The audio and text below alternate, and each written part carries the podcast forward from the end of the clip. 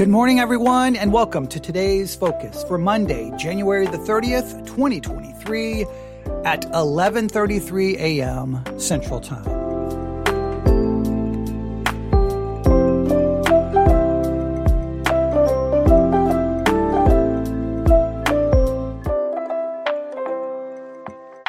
Today's focus Maslow's hierarchy of needs and Jesus. I know that's, that's a mouthful. Today's focus is Mas- Maslow's hierarchy of needs and Jesus. Let me say that one more time.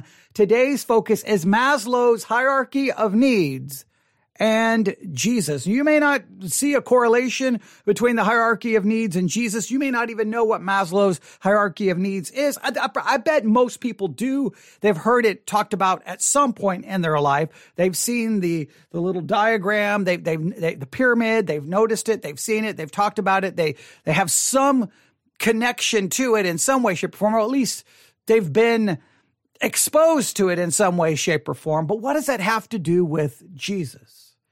Well, before we look at Maslow's hierarchy of needs, and before we look at some scriptures related to really the Christian life, and we can say Jesus, before we do that, let me talk about an ongoing kind of, I guess you could call it my hypothesis, you can call it my theory, uh, but I, I'm pretty dogmatic about it. So maybe, maybe it used to be a hypothesis and a theory or a thesis, but I'm pretty dogmatic about it now. I believe that there are really two kinds. I think there's three kinds of Christianity. Let's state that. Three kinds of Christianity, right? First, there's the Christianity that the church sells. It's the Christianity that the church promotes. It's the Christian, it's the info commercial version of Christianity. It's the info commercial, right? Come to Jesus and you'll get this and this and this and this. But wait, there's more. You come to, and so it, it'll go something like this. You come to Jesus and you're going to get a purpose and you're going to get identity and you're going to never be lonely and you're going to have a friend and you're going to have a friend that sticks closer than a brother and you're going to have this and you're going to have contentment and you're going to have peace and you're going to have joy and you're going to have love and you're going to have all of this wonderful stuff and your life is going to be so much better than it was. Come to Jesus and you get all of this and there is more. That, that is the Christianity that is often sold. It's not come to Jesus so that you can have eternal life and your sins are forgiven. Oh, yes, that is mentioned, but it's all these other things, purpose and this and this and contentment and, and, and, and then you'll be a better this and a better that. It's, it's like come to Jesus and you get your best life now. Even though people may reject Osteen and that book, it's still the concept is just kind of built into the evangelical mindset. You come to Jesus to get all of this stuff. Yes, yes, yes. Of course your sins are forgiven. Yes, his righteousness is imputed to you. That, that there is a nod to that. But the focus is in all of these other things. So the first kind of Christianity, I call it the info commercial Christianity. It's what we sell. It's what we promote.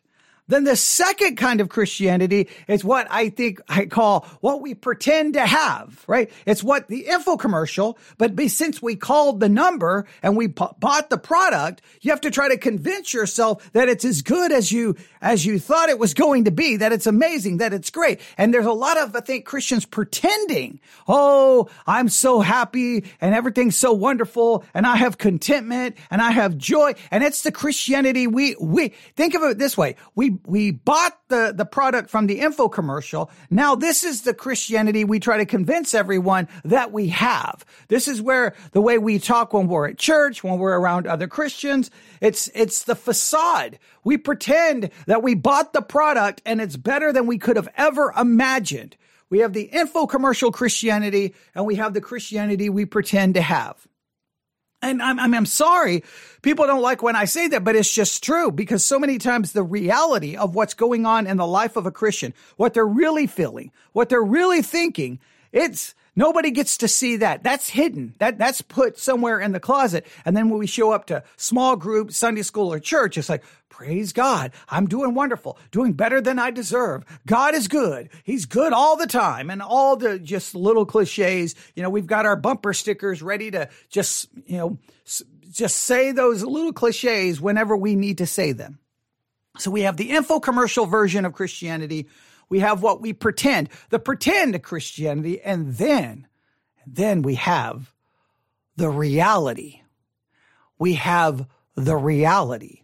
And the reality is usually a million miles away from what we bought in the info commercial. Sometimes the reality is a million miles away from what we pretend. There is pain. There is struggle. There is sin. There is failure. There is shame. There is humiliation. There is um, a lack of peace, anxiety, worry. You just go on and on and on. Basically, all the things that happen in the lives of everyone to some level. It's it's right there. And and and sometimes what happens is someone will look around going, wait a minute, uh, this is not what was sold to me. This is not what I pretended to have. And in many cases, it leads people to discouragement, disillusionment, and deconstruction. They will just like, well, then this is just garbage. And they, and sometimes will blame, well, Christianity doesn't work. The Bible was a lie. And it's like, no, no, no, no. You, you, you were sold something that was never ultimately promised. Now, someone will quote a scripture saying, see, see, see, but it's promised right here. But is that, is that how we are to really understand it? Remember, Christianity, Jesus came to save his people from their sins. The issue Jesus came to ultimately resolve is that we are sinners. God's law is holy. We cannot keep God's law. So Jesus came to keep the law on our behalf, die to pay for our sins, and by faith, his righteousness, his obedience, is imputed to me. And so I stand before God perfect and holy, not because I am, but because of an imputed righteousness. That is what Christianity came to, to ultimately resolve is our broken relationship with God because of our sin, because we cannot keep the law. And, and as much as we talk about that, it's amazing how quickly we move past it. And it's like, but, but you get this, you get this, you get this, you get this. This is you basically you should stop sinning. Basically, you can now say yes to God. Basically, you you should be happy. Basically, you should never be worried. Basically, you should never be depressed. You, your life should just be the you know. It, it looks like those people. well, what it looks like is if you've ever seen a pharmaceutical commercial you know, hey, this person has this problem. They took this pill and look at them. They're out water skiing. They're surfing. They're climbing a mountain. Look at how happy. Look at how wonderful they are. Oh, by the way, there's all these horrible side effects that could literally kill you. But, but, but just focus on how wonderful the image is. Well, Christianity does a lot of that. We have the info commercial version. We have what we pretend to have. And then what we have is the reality. And many times the reality is a million miles away from those other things. And it's horrible when you find yourself in that situation because sometimes you're like, what went so wrong? Now, with that in mind, let me read a little bit to you of my, uh, a little bit about Maslow's hierarchy of needs. Maslow's hierarchy of needs is a motivational theory in psychology comprising a five tier model of human needs often depicted as hierarchical levels within a pyramid. From the bottom of the hierarchy upwards, the needs are physiological, food and clothing, safety, job security, love and belonging, uh, love and belonging needs, friendship, esteem, and self-actualization. All right. So those are the physiological food, clothing, safety, job security, love and belonging needs, friendship, esteem, self-actualization needs lower down in the hierarchy must be satisfied before individuals can attend to needs higher up. So physiological, again, air, water, food, shelter, sleep, clothing, reproduction. Safety needs are personal security, employment, resources, health, property. Love and belonging is friendship, intimacy, family, sense of connection. Then esteem, uh, respect, self-esteem, status, recognition, strength and freedom. And then self-actualization, desire to become the most that can be. So you start at the bottom with your physiological and then you move up the hierarchy, the pyramid to the top. You have to have the first ones met before you can move up. Now, Maslow's hierarchy of needs the, uh, the five stage model can be divided into, into deficiency needs and growth needs. The first four levels are often referred to as deficiency needs, D needs. The top level is known as growth or B or being needs, B needs.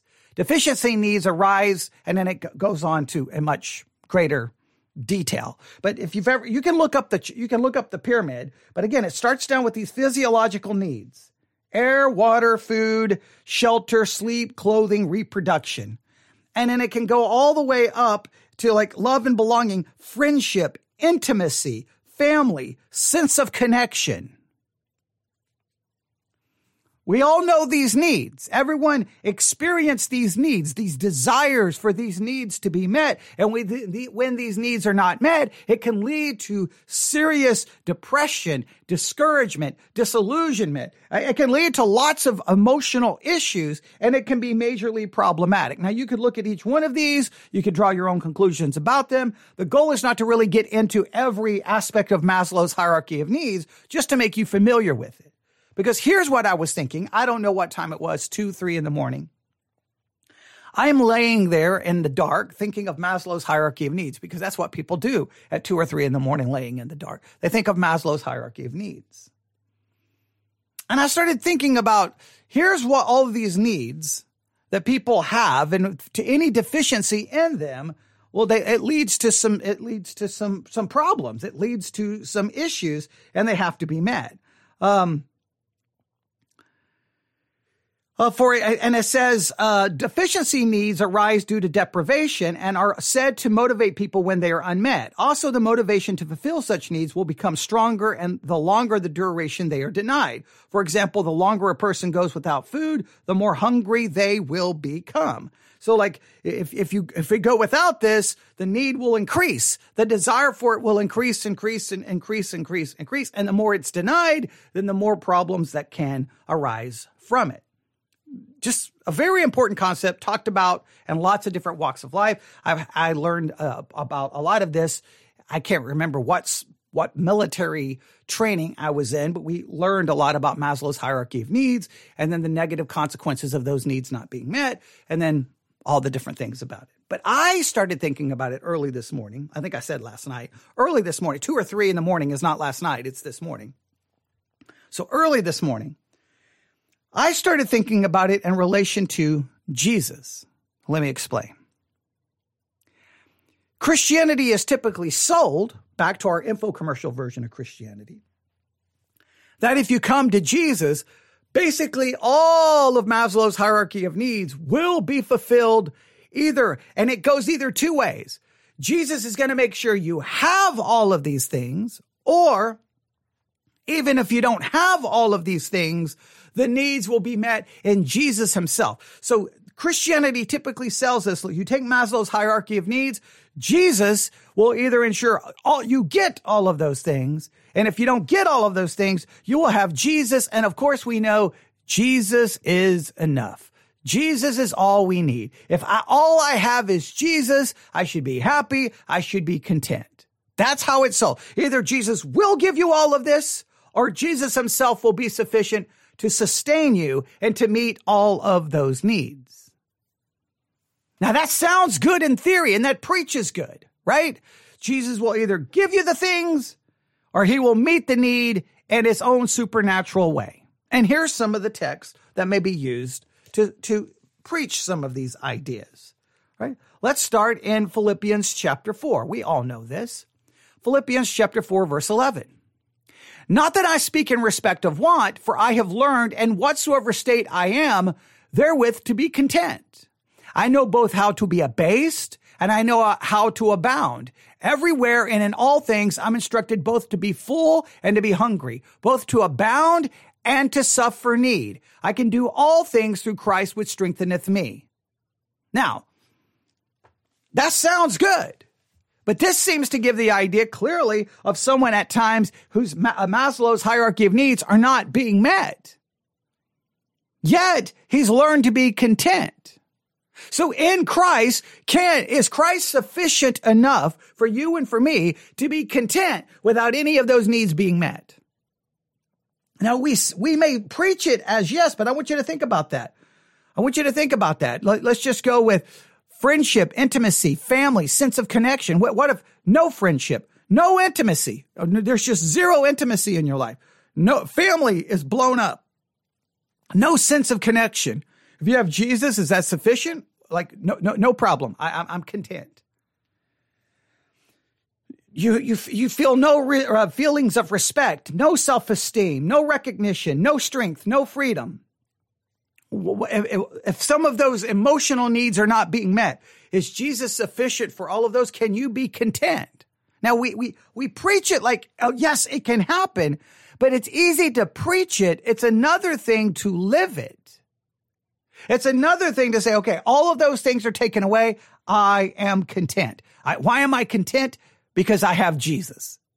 Now, I would love to preach that that's the way it works, but I think there's a lot of Christians who want that to be the way it works, but I think they find themselves, I'm sorry, you take away certain things. Just go through some of these things. Take away some of these things. Take away shelter. Take away clothing. Take away physical intimacy. Take away emotional intimacy. Take away personal security. Take away um, resources. Take away health. Take away property. Take away respect, self esteem. Take away some of these things.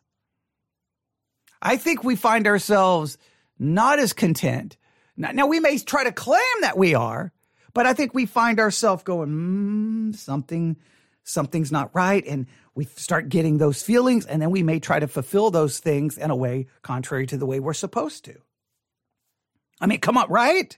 Or, okay, maybe, maybe I'm just talking to myself. If you continue to read in Philippians, uh, chapter 4, verse 19, Paul says this, but my God shall supply all your need according to his riches and glory by Christ Jesus. Now, what need is that?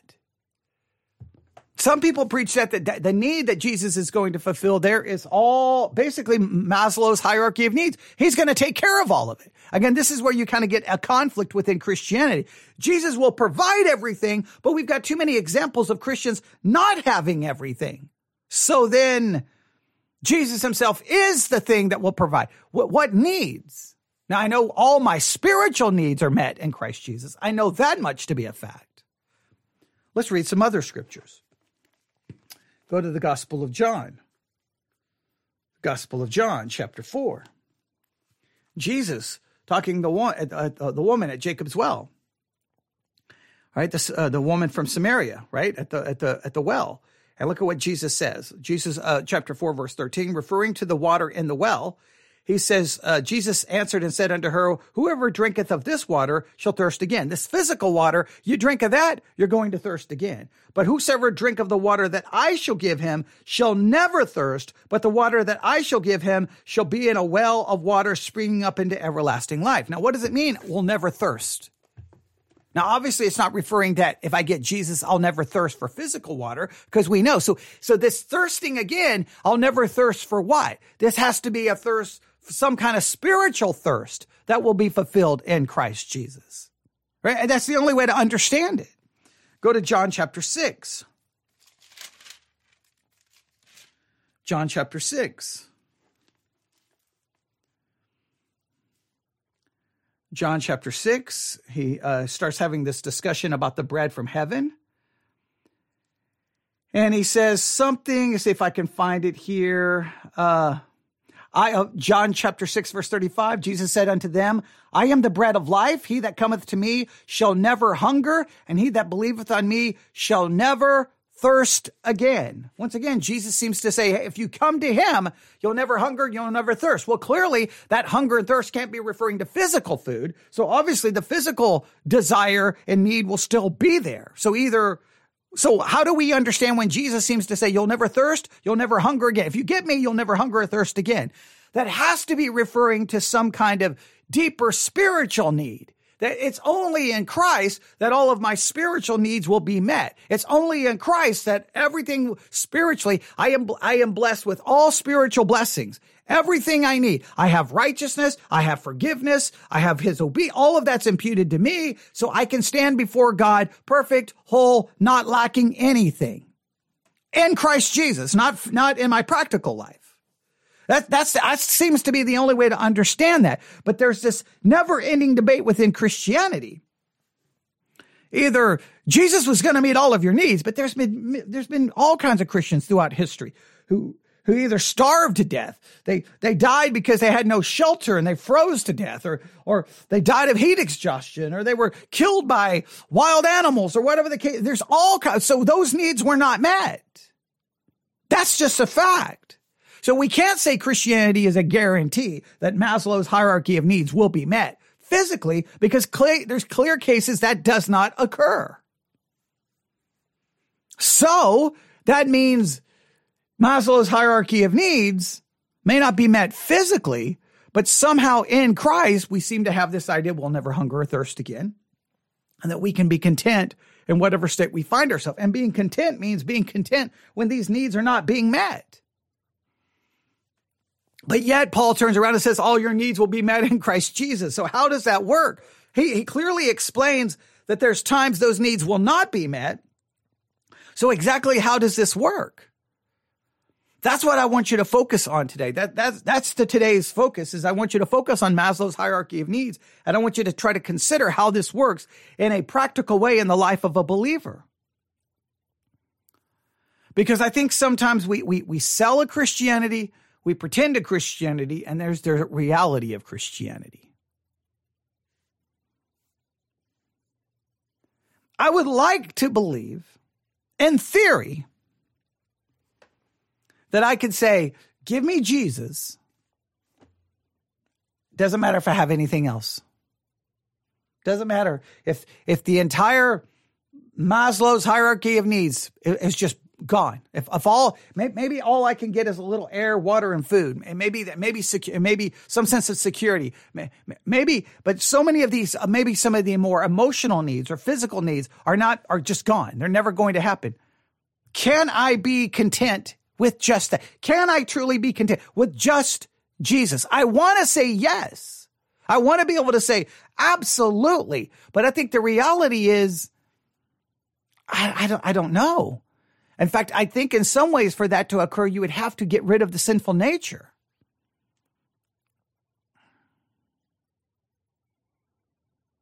I know that no matter what, needs are not met according to Maslow's hierarchy of needs. I know that all my spiritual needs have been met. So do I find my contentment not in the reality of my physical being are the reality of the physical world? I find my contentment and what is true spiritually, which is I'm seated at the right hand. Uh, I, I'm, I'm in Christ Jesus at the right hand of the Father. I am forgiven.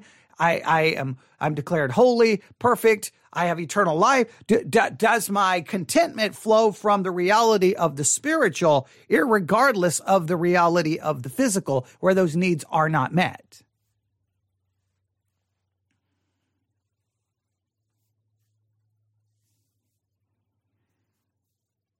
I think this is an important discussion. There were times in my Christian life where I felt like, hey, hey, hey, hey, hey, hey, hey, hey, hey, he's going to take care of all of these things.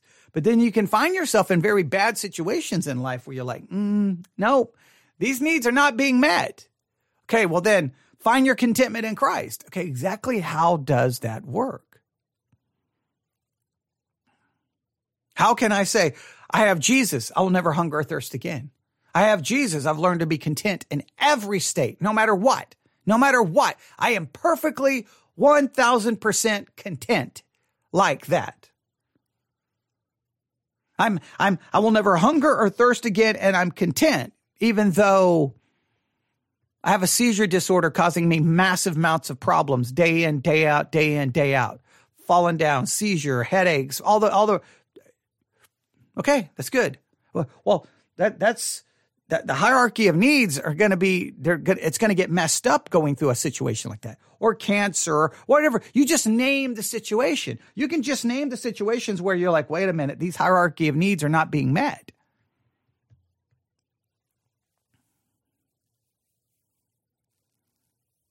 See, on one hand, we want to look at the world and go, hey, come to Jesus and everything is good. But we can come to Jesus and things are not necessarily good when I became a Christian, forget, I mean, so these hierarchy of needs got blown all up. I mean, it wasn't long after becoming a Christian that I no longer even had a home to live in. I was, I was, boom, I, I got put out of my home, or I could have stayed there and, you know, been abused. So I, I, that blew up. There was no ever fixing any kind of relationship with my mom. She dies not long after becoming a believer. I mean, I can go through, I can go all the things that were happening to me soon after becoming a believer. And it was almost like every single one. of the of, of Maslow's hierarchy of needs was being crossed off. It's like, well, let's cross that one off. Let's cross that one off. Let's cross that one off. Let's cross that one off. Let's cross that one off. It's like how many? It's like before long, like just burn the whole pyramid. Now, I didn't, I'm not saying I handled it in a biblical way because we all, if you know my story, we know I did not handle it in a biblical way, right? I didn't. It got worse and worse and worse and worse. And, I tried to kill myself and then ended up in a, psychi- a psychological, a, a, a psychiatric hospital for eight weeks. So I definitely know when that Christianity, I thought, oh, Christianity is going to make it all better right? That's what I was told. See, if, if you get Christianity, you're, everything's going to be wonderful. Everything's going to be great. Well, it got worse and worse and worse and worse and worse and worse and worse and worse and worse and worse and worse. And I still, I obviously had not figured out, wait a minute, if I have Jesus, I'll never hunger or thirst again. If I have Jesus, I'll be content in every situation. I, I didn't understand that, that correlation there. Today's focus Maslow's hierarchy of needs and Jesus. I want you to think about that. I want you to think about these three kinds of Christianity the one, the info commercial, what we pretend, and what we experience. And how do we understand all of this in, rela- in relation to John 4? Hey, you'll never thirst again. John 6, you'll never hunger or thirst again. Philippians 4, hey, you'll be, con- I've learned to be content in whatever state. However, Jesus will meet all your needs. How do we reconcile all of that in the reality that you live and I live? That is your today's focus. Please email me at newsif at yahoo.com. Newsif at yahoo.com. I would love for this to lead to a great conversation on this Monday, January the 30th, 2023.